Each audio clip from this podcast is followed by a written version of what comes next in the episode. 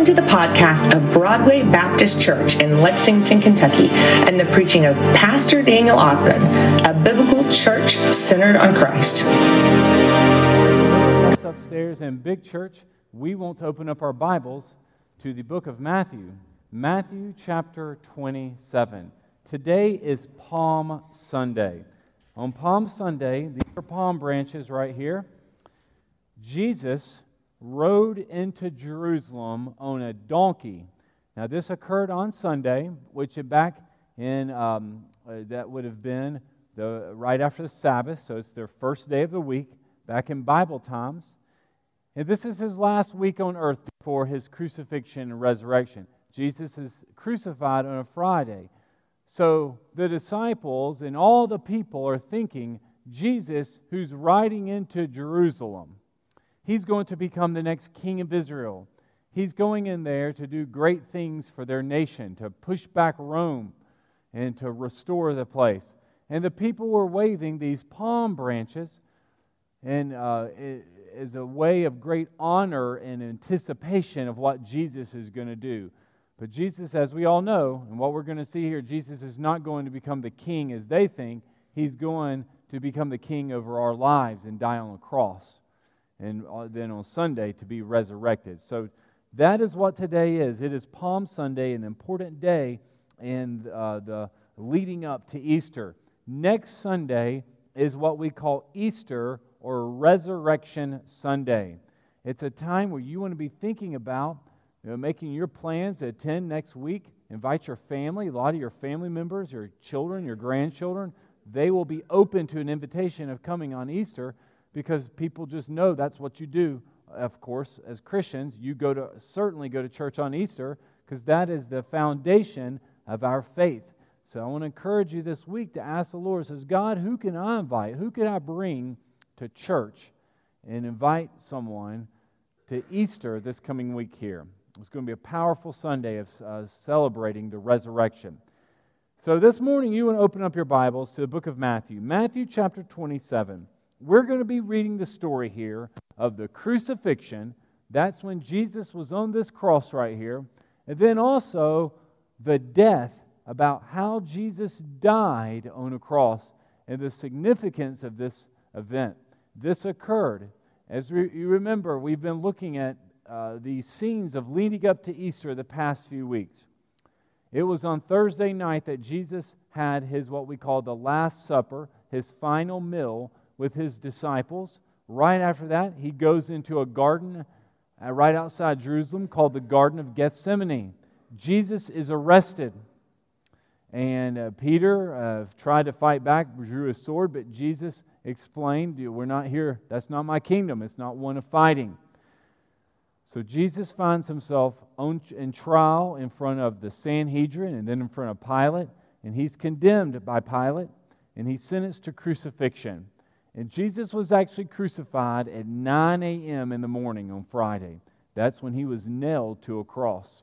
So that's where we're going to pick up here in our Bibles. We want to follow along and see what the Lord has to say to us and remember the importance of this event because Jesus is doing this for you and I. And we can never take this story we're about to read for granted. Think about it. Even if there was only one human being on earth and that one human being sinned, God would still send his son Jesus to die for that one human being. That's all it would take one sin and one human being. Why is that? Because there is no other way. In order for us to be forgiven, God is the one who has to remove and take the sins. Remember, what is the crucifixion? It is the exchange when we sin, when we do something wrong, we are guilty before God. God cannot allow guilty people into heaven. He can't. Heaven is perfect, heaven is pure, it's holy. There's nothing unclean or uh, immoral, anything wrong in heaven. It is the New Jerusalem revealed to us in Revelation chapter 21 and chapter 22 the last two chapters of the Bible. So, what happens is the only way for a, a person who's a sinner who's created the image of God, for him to go to heaven is to have someone, Jesus, take their place. So God is doing this exchange on Friday, on Good Friday. And that is when he takes our sin because he was worthy and is able to because he is perfect and he is holy and he has never sinned. So all it takes is one sin and one person for Jesus to have to die on the cross. And he did that. That is why this event this week is so significant. It is the foundation of how we are forgiven, so ultimately we can be saved. So if you are here this morning, and let's just say you've been presented with the opportunity to get saved, and you've rejected that, what you are essentially telling God, when you say, No, I, am going to pass, I'm not going to become a follower and a believer in Jesus, I'm not going to receive the gift by grace that God has given me. You are telling the Lord that I know another way. That's what you really just told. I know another way to heaven. Whatever that way is, it doesn't lead to heaven. But you're telling the Lord you know something else. You have some additional information that, that you're going to use as your tool to get into heaven, and it will not work. Jesus made it very clear that He is the only way to heaven. This, what we, what we read this morning, is central to what it means to be saved and who we are as Christians and our identity in Christ. So here we are in our Bibles. I want you to follow along. Matthew chapter 27, verse 32. Bible tells us, as they were going out, they found a Cyrenian man named Simon. They forced him to carry his cross. Jesus was so weak, so tired. He was just slowly carrying the cross. This man named Simon is sentenced from the crowds to carry the cross because Jesus was struggling doing it. And we have to remember, you can say, Pastor, uh, Jesus was God. He could do anything, but he was also a human. He was fully God and fully man. And carrying a cross was incredibly heavy. It was challenging.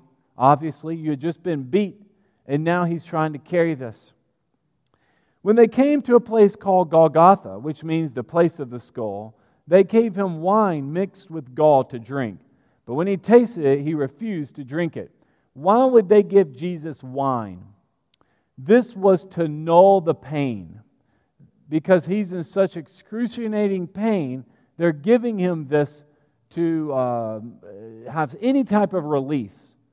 But Jesus wanted to bear the full brunt of the crucifixion, endure all the pain, so he rejected it.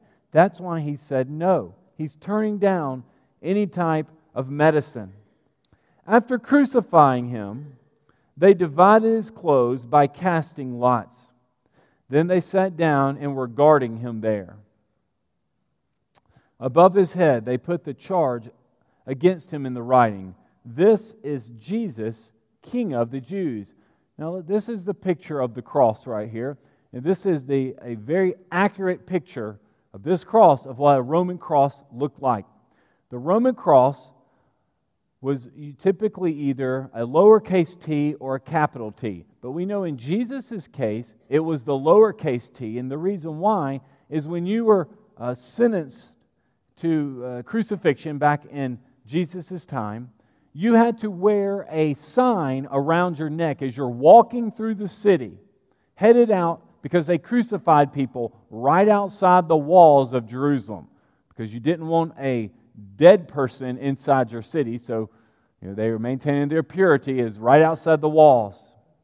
So they would uh, crucify Jesus. He had to walk through the city carrying his cross, and he would carry a sign, a placard that would state his crime. And his crime is that he's the king of the Jews. So, what you would do is, we know it was a lowercase t because of this Bible verse, because they took Jesus, put him up on that cross, and then they had to have enough room to nail the sign of his sentencing above him.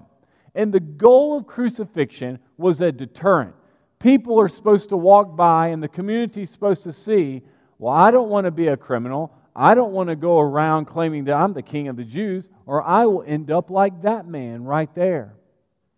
So, the lowercase t, this is exactly what the cross looked like. There was a sign hanging above his head. In many ways, uh, the, right above that, uh, right above that uh, thorn, crown of thorns, we should put a sign. This is Jesus, King of the Jews. That's what it would have looked like. Then two criminals were crucified with him, one on the right and one on the left. Those who passed by were yelling insults at him, shaking their heads. It's easy to mock people when they're nailed to a cross. When folks are down, you, it's easy to uh, remind them that they're criminals. And that's what's happening. He's nailed to a cross, and people are insulting him. There's two other criminals that are with him, one on each side. So Jesus is in the middle. And we know in Luke's account of this that one of those criminals trusted Jesus as his Savior. One of them started mocking Jesus from the cross, and the other one spoke up on Jesus' behalf and said, Hey, this, this man has done nothing wrong. Jesus, remember me in your paradise. You, you, you are, you, we're guilty, but you're not, and you have the ability to save us. And Jesus looked over at that man and says, Today you will be with me in paradise. Today means we're both going to be dead in a matter of hours, and we'll see each other again in heaven. That man was saved on the cross, and I've shared it before. This is actually that's a testimony to baptism. He that is the only person in the Bible who got saved and did not receive believer's baptism. Everybody else who was a believer was baptized. That's why you, as a Christian, you need to receive believer's baptism. And again, why did the thief on the cross next to Jesus who got saved? He couldn't get baptized because he was nailed to a cross. So we see that that man, even at your last minute, this is why it's so important. If you know of someone who's dying, if you know of someone who's very terminally ill, someone who's been, been diagnosed with um, uh, just terrible disease, you want to make sure you visit that person and you tell them, even in their last hours, someone can get saved. This man on the cross next to Jesus, he got saved. You know, this is why it is so important that we take advantage of any and every opportunity of sharing the good news with someone. You know there's actually somebody in our church, when they find out that they've been diagnosed with a terrible diagnosis, they purposely go and try to talk to them and share the good news, the gospel with them, because they know they might only have a few weeks or a few months left. And you want to make sure that person's salvation is sealed under the blood of Jesus.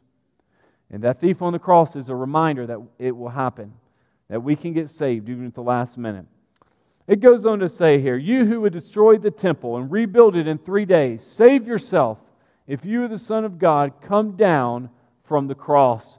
They're reminding him what Jesus said.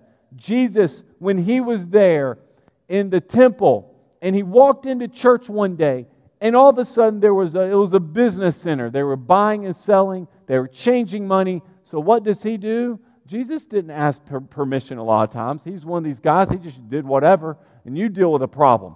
He started flipping over the money changers' uh, tables and setting everything free. And the people are getting mad, thinking, Who do you think you are? How dare you come in here and ruin all of our stuff? And Jesus says, and then they, well, they remind him, says, Hey, this is, this is the temple. You aren't allowed to come in here and do that he says, Destroy this temple, meaning his body, and in three days I will r- raise it again. It will be restored in three days. And then they said, It took us 46 years to build this temple. And Jesus is speaking to them. This was in John chapter 2. He's speaking to them that he's saying, Look, I'm going to die. In three days, I'm going to rise again. That's what he's talking about. And they remembered that. That, that statement bothered them because they're worried this guy's going to come back again. And that's also why we see when Jesus is placed in the tomb, they requested to Pilate, the chief priests go to Pilate and say, You know what? We need to seal this tomb because the disciples might come steal the body. I don't think they were worried about the disciples. They were scared to death Jesus was going to come back again. Keep going here in your Bibles. This is, this is the crucifixion. Verse 41, it says, In the same way, the chief priests and the scribes and elders mocked him and said, He saved others, but he cannot save himself. He is the king of Israel. They don't realize what they're saying, but by them making that statement, He is the king of Israel, they're using sarcasm as a way of mocking him, but he, they're speaking the truth. Their words are actually testifying truth, even though they're saying it sarcastically.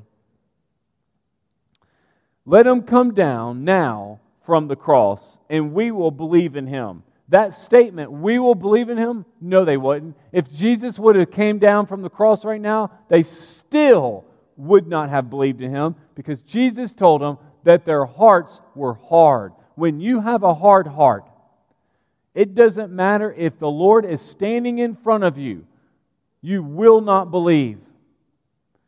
Jesus was God. He has been standing in front of these same Pharisees and chief priests for three years and teaching them, and they did not believe.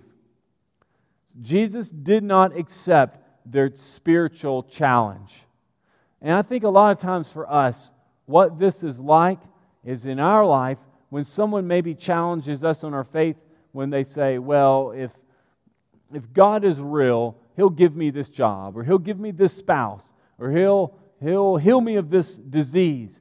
And we're told in the Bible, we do not, and we shall not test the Lord in that way. God does not have to prove himself to us. He doesn't need to come down on a cross and say, Looky there, I came down. Now you believe in me. Anytime you offer God a challenge, He by no means